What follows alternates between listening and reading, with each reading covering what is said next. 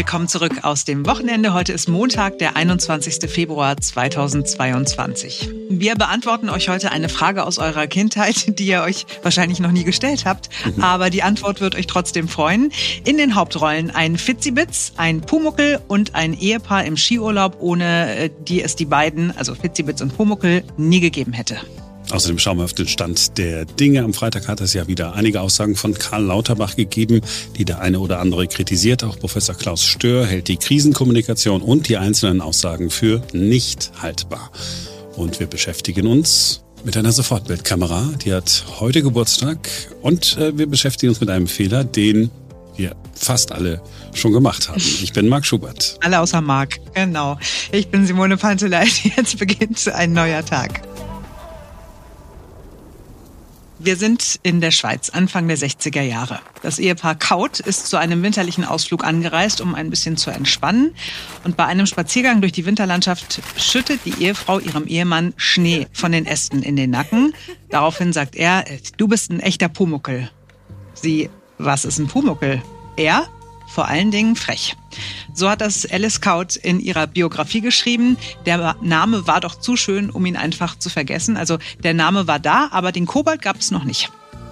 Diesen Pumuckel konnte Alice Kraut wenig später gut gebrauchen, denn sie hatte ein Hörspiel für den Bayerischen Rundfunk geschrieben, das aber gerade zu Ende gegangen war. Katamusch oder so hieß das. Das war im Kinderfunk in Bayern super erfolgreich. Deshalb hat man sie gefragt, willst du nicht eine neue Geschichte erfinden? Und das hat sie dann getan und dann kam sie auf einen Kobold, verfrachtete ihn in die Werkstatt eines Schreiners und nannte ihn Pumuckel. Ich bin der Pumuckel. Die erste Folge Spuk in der Werkstatt ist am 21. Februar 1962, heute vor 60 Jahren, ausgestrahlt worden. Es gibt sie nicht mehr im Archiv des Bayerischen Rundfunks, aber andere Folgen aus den Anfängen gibt es noch. Der Meister Eder wird erst einmal nicht wie später im Fernsehen von Gustl Bayerhammer gesprochen, sondern von einem Volksschauspieler mit dem Namen Franz Fröhlich. Als er 1964 stirbt, übernimmt für mehr als 70 Hörspiele Alfred Pongratz. Er ist Opernsänger, Schauspieler und Sänger. Aber der Pumuckel, der ist von Anfang an von Hans Klarin gesprochen worden. Aber was war denn jetzt das? Eine schöne Bescherung. Ich werd verrückt. Da, da klebt ja was Rotes an meinem Leintopf. Vielleicht, vielleicht ist das ein Vogel, der reden kann. Unsinn, ich, ich bin kein Vogel. Ah. Ich bin der Pumuckel und, und ich klebe an deinem dummen Topf. Ich bin weg da. Pfui, weg, pfui, pfui. Ja. Pfui, weg. Ja, das hat ja einen Kopf und zwei Beine und, und, und, und zwei Arme und zwei Ohren und zwei Augen. Tatsächlich. Und alles ganz klein. das ist ja zum Lachen. Das waren die Anfänge in Bayern und nur in Bayern. In anderen Teilen Deutschlands war nichts mit Pumuckel. Und dann ist der WDR angekommen und hat gesagt, tolle Serie, aber irgendwie zu bayerisch. Ach ja, und der Name, der geht auch nicht. Pumuckel erinnert an das Schimpfwort Pomocken. Das wurde damals für Flüchtlinge und Heimatvertriebene aus dem Osten benutzt. Also hat man gesagt, wir machen das anders, wir machen das besser. Alice Scout hat ihre Texte ins Hochdeutsche übersetzt und die Redaktion hat es daraufhin ins Kölsch übersetzt. Und weil man beim WDR einfach immer besser weiß, was gut ist, hat man auch gleich einen neuen Sprecher für den Pumuckel genommen, der beim WDR ja nicht so heißen durfte. Fitzi Bitz ist der Name. So, und jetzt die Frage, die ihr euch alle noch nie gestellt habt. Warum hat sich denn der Pumuckel durchgesetzt und nicht der Fitzi Bitz? Wir hören mal rein in die WDR-Variante. Das ist aber Totes an dem Leimtopf. Ui, ui, ui, ui, ui, ui. Es bewegt sich ja. Alles, alles halt still, du. Du fängst an zu spinnen. Unsinn. Niemand spinnt. Mach mich weg. Ich sitze am Leimtopf fest. Pfui. Ruhig, Eujus, ruhig. Richt dich nicht auf, denk an dein Herz. Oh, Vielleicht ist da ein Vögelchen, das sprechen kann. Bin kein Vögelchen. Ich bin der Fitzibitz und klebe an deinem dummen Leimtopf. Mach mich los.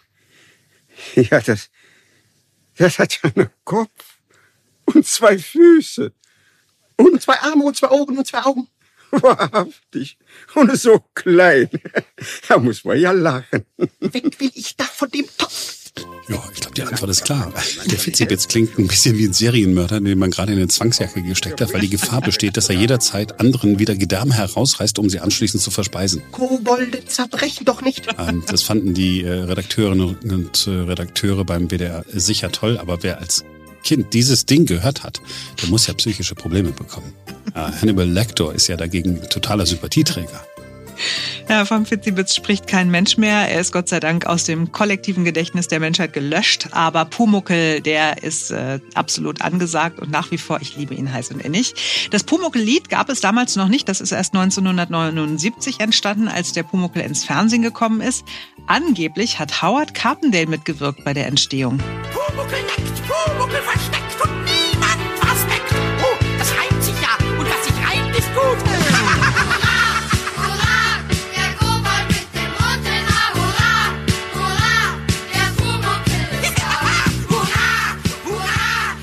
gibt auch noch eine Version mit Roland Kaiser.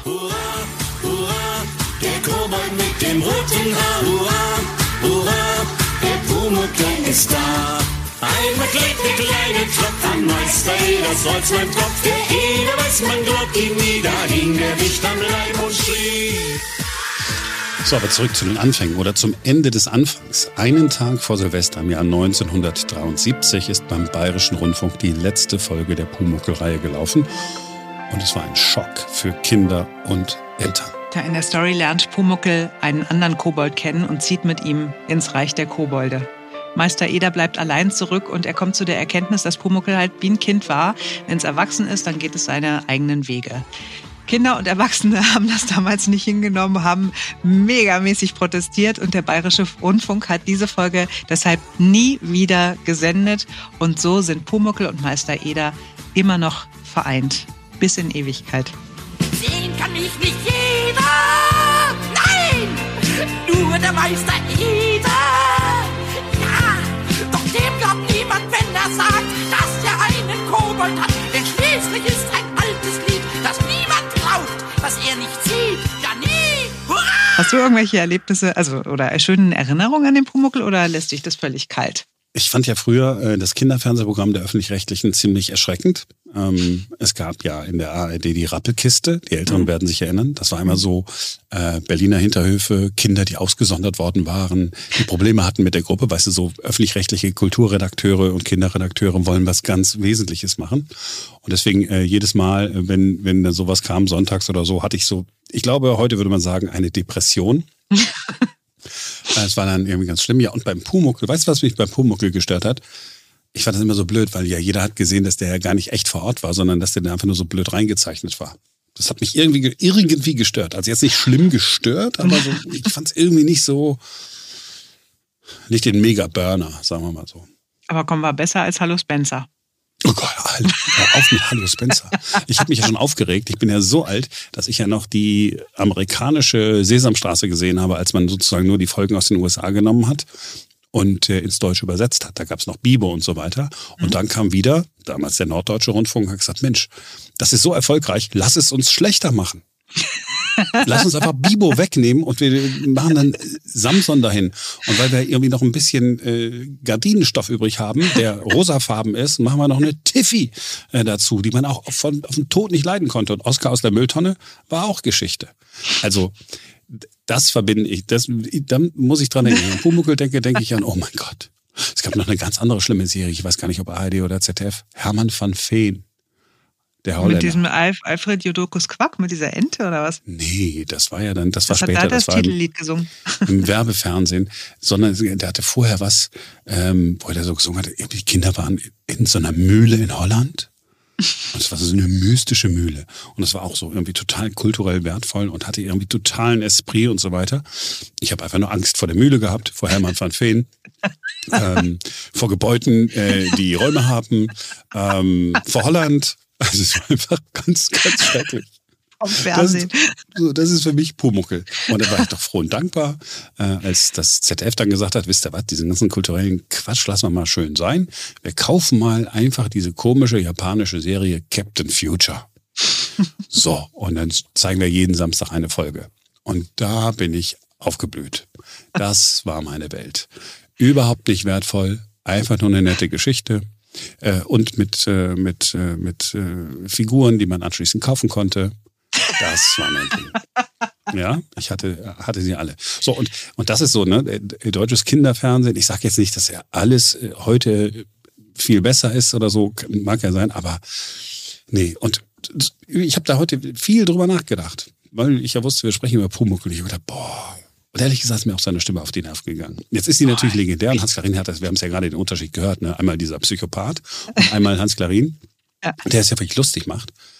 Aber nee, Ich fand Pumuckl immer großartig und vor allen Dingen habe ich den vor ein paar Jahren mit meiner jüngsten Tochter noch mal im Sommerurlaub gehört. Die Großen haben irgendwie mit Vater Schach gespielt und haben sich drei Fragezeichen-Folgen angehört und ich habe mit ihr das verrückte Labyrinth gespielt, falls es irgendwen interessiert und wir haben äh, Pumuckl gehört und ich musste mir die Folgen natürlich runterladen und war doch erstaunt, dass diese uralten Folgen immer noch 6,99 Euro kosten.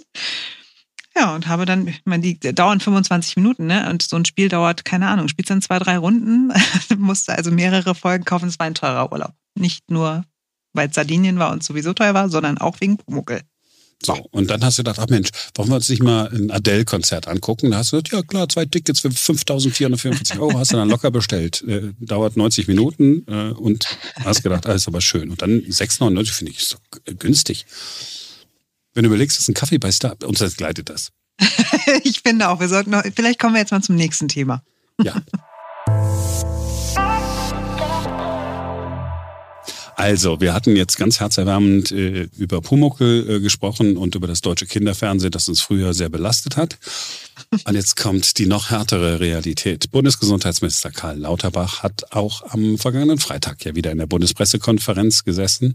Äh, diese Pressekonferenz hat natürlich wieder für Aufsehen gesorgt. Eigentlich könnte man ja sagen, hätte es langweilig sein können, aber man kann es auch anders zusammenfassen. Das, was dort besprochen worden ist, ähm, tja, ist im Prinzip, also im Prinzip ist die Botschaft, sagen wir mal so, äh, Leute, die Pandemie ist noch nicht vorbei und es wird auch nicht besser.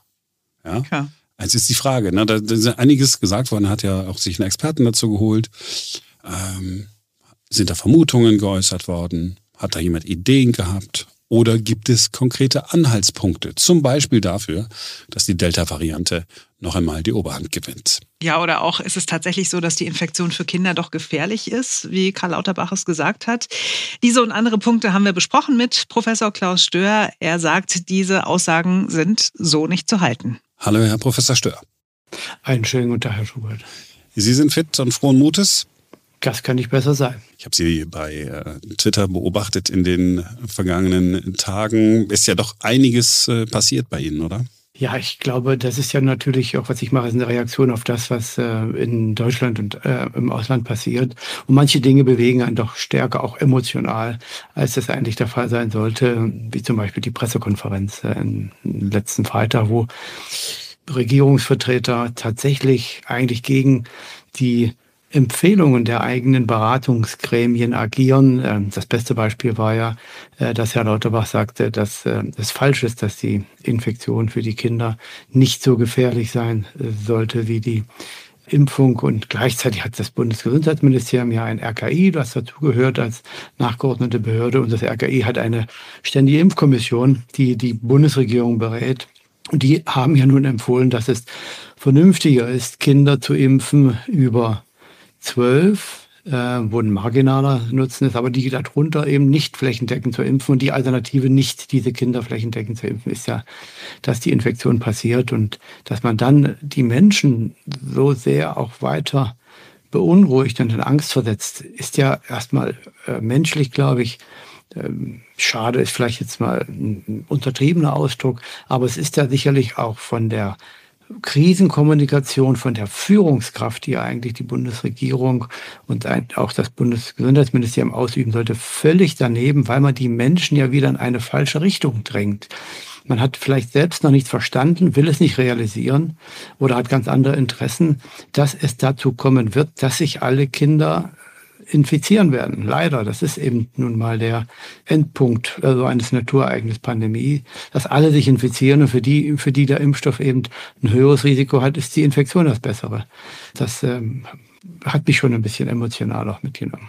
Aber gibt es vielleicht irgendwo irgendwelche Studien, ähm, die der Karl Lauterbach dann hervorzaubern kann? Wissen Sie von äh, solchen Untersuchungen? Weil er hat ja gesagt, also es sei nicht richtig, dass die Infektion für Kinder ungefährlicher ist als die Impfung. Ja, das haben sich natürlich äh, die Kollegen in der STIKO angeschaut. Die haben das Weltwissen analysiert und ihre Aufgabe ist es ja zu vergleichen. Was ist das Risiko und der Vorteil der Impfung und was ist das Risiko und ja, die unausweichliche äh, Konsequenz der Infektion. Und diese beiden Optionen wägt man ab äh, und wird dann diejenige nehmen, die besser ist für die Kinder oder für die Erwachsenen oder die Älteren, die sich dann impfen lassen sollen oder nicht. Und für die Kinder hat man halt gefunden, dass die Impfung die schlechtere Wahl ist.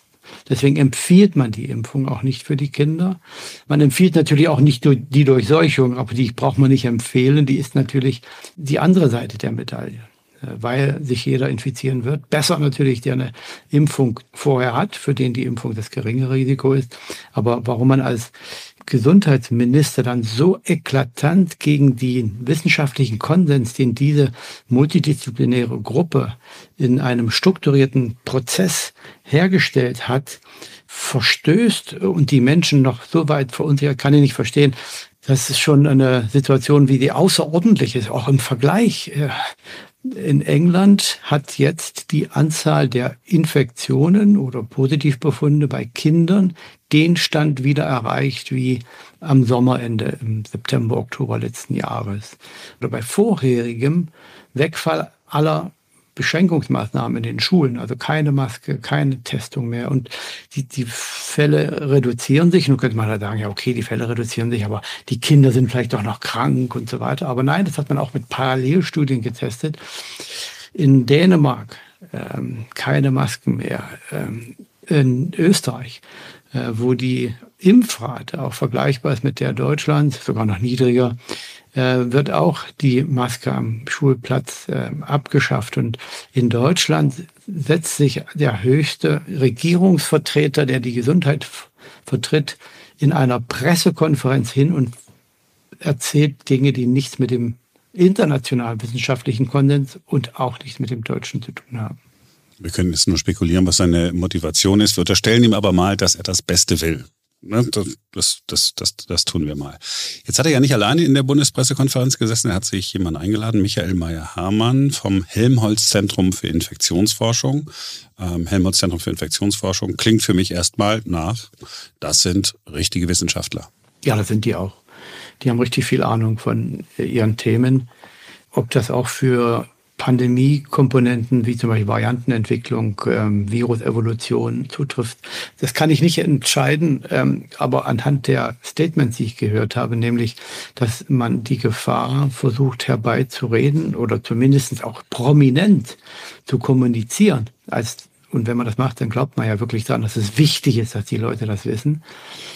Äh, und man schlägt dem auch eine hohe Wahrscheinlichkeit zu, äh, dass man erwähnt, dass Delta im Herbst wiederkommen könnte ja. und vielleicht sogar noch pathogener sein könnte. Das widerspricht eigentlich jeglichen Erfahrungen, die man mit anderen RNA-Viren und Varianten äh, gesehen hat und widerspricht eigentlich auch der evolutionären Richtung, die solche äh, Viren äh, nehmen und auch sicherlich der eigenen Erfahrung. Immerhin hat Omikron ja Delta verdrängt.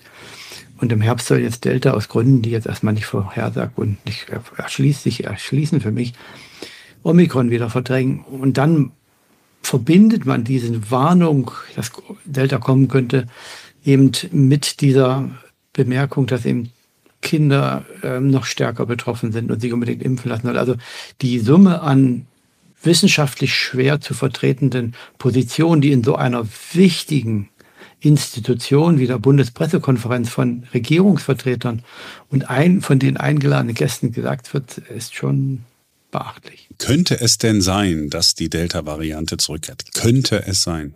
Die Wahrscheinlichkeit äh, geht hier gegen Null. Warum? Die Delta-Variante ist ja keine Fluchtmutante an sich gewesen.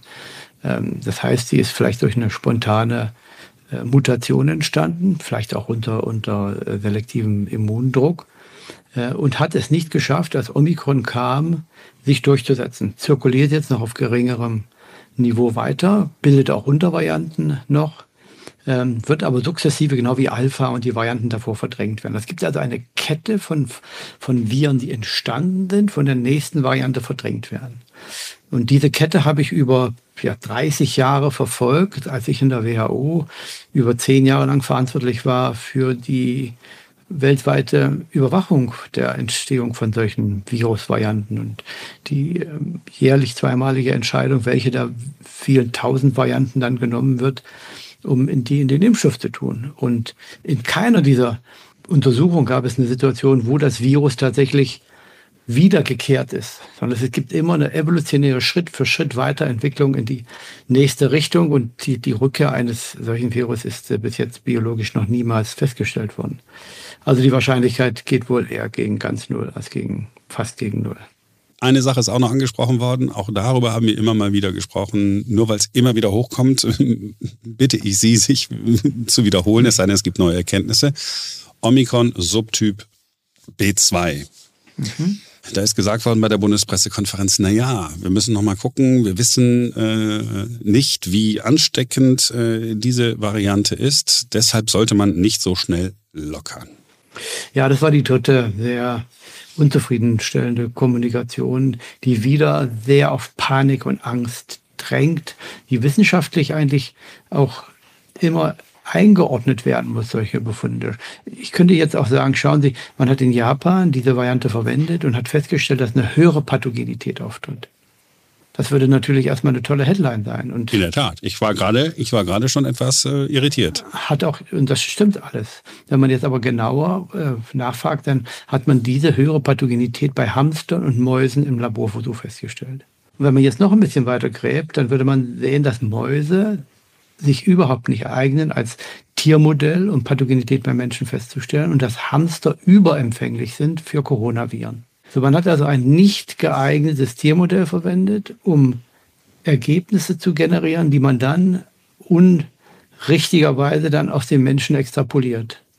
Also das ist auch eine Art und Weise, wie man eben Daten darstellen kann. Und in der Bundespressekonferenz hat man eben gesagt, dass ja, und das stimmt, das Virus hat eine höhere äh, Übertragungsfähigkeit, aber das heißt ja nicht, dass die Krankheitslast sich dadurch ändert.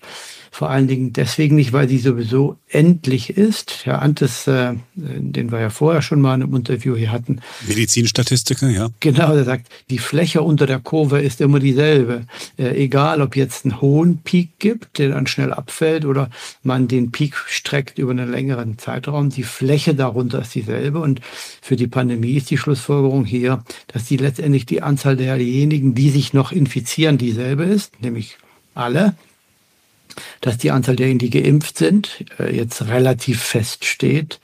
In Deutschland sind äh, vielleicht noch 11 Prozent der Erwachsenen nicht geimpft. Davon sind 60 Prozent äh, konsequente Impfgegner und ja, 40, 35 Prozent Impfskeptiker. Also da wird sich nicht mehr so viel ändern. Das ist eigentlich dann egal im fast in diesem Sinne, ob man sich jetzt alle in den nächsten vier, sechs, acht oder zehn Wochen infizieren oder in äh, einem Jahr, weil die, das Gesundheitswesen ja bestätigt durch die entsprechenden Kollegen von der Intensivmedizin und auch von, dem, von der Krankenhausgesellschaft gegenwärtig nicht überlastet ist und auch die Wahrscheinlichkeit sehr, sehr gering ist, dass das passieren sollte in diesem Winter. Also jetzt diese Variante dann hinzustellen als besondere Bedrohung, Grund dafür, warum man nicht öffnen will, halte ich für außerordentlich fehlleitend.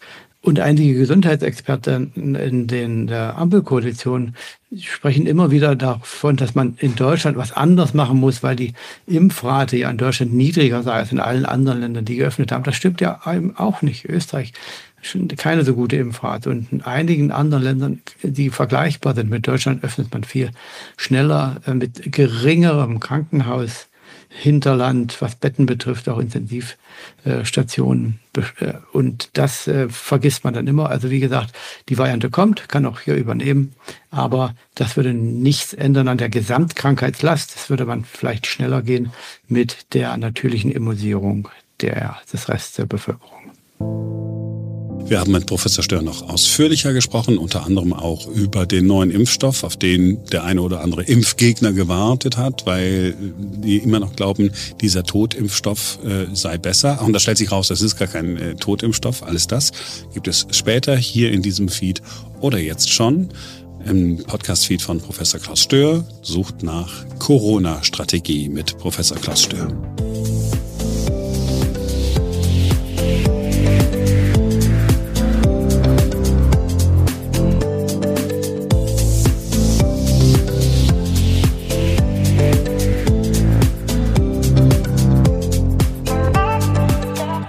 So, und wir wollten noch besprechen, dass die Sofortbildkamera heute 75 Jahre alt wird. Am 21. Februar 1947 ist die allererste Sofortbildkamera der Welt vorgestellt worden.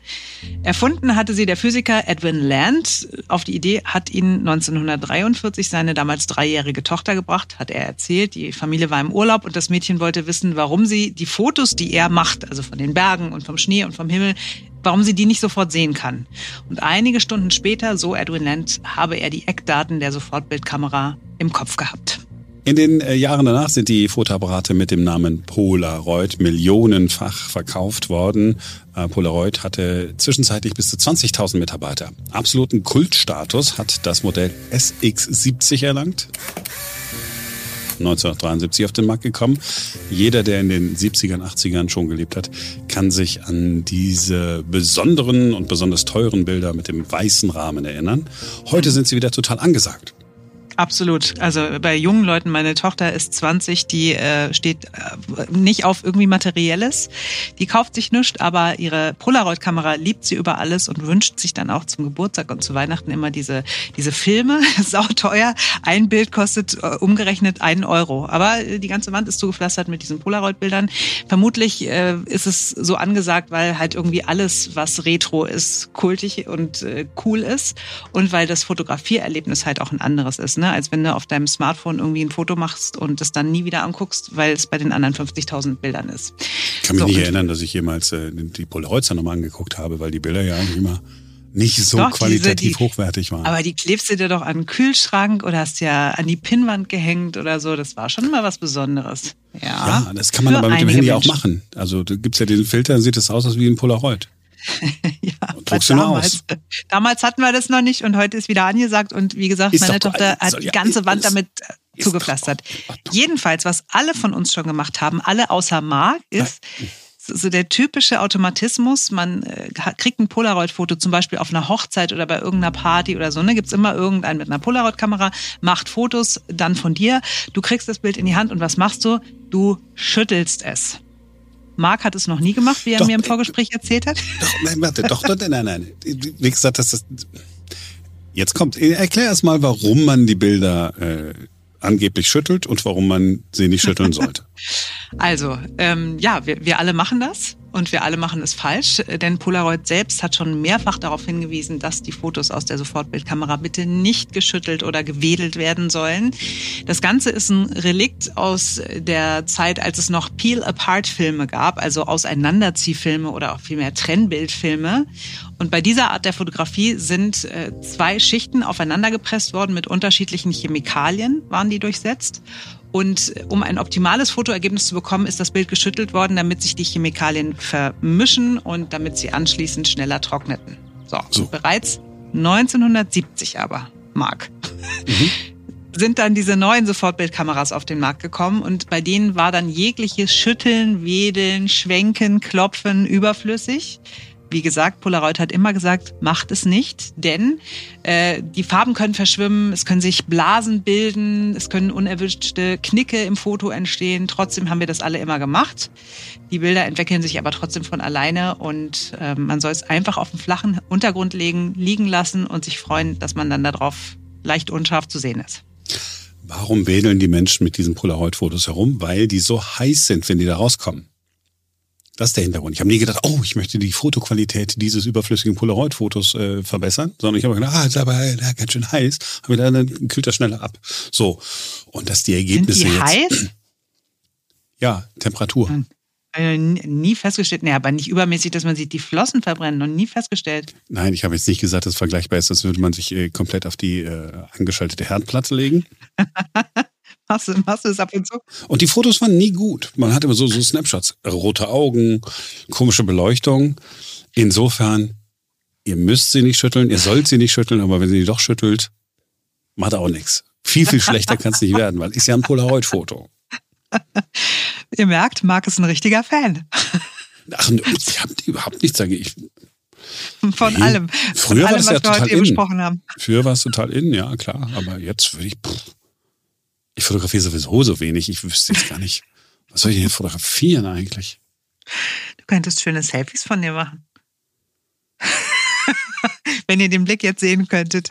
Wow, wenn Blicke töten könnten, dann wäre ich jetzt Nein, nein überhaupt nicht. gerade. Überhaupt nicht. So, Ähm, das war's für heute. Wir sind morgen wieder für euch da, denn dann ist wieder ein neuer Tag. kommt gut in die neue Woche.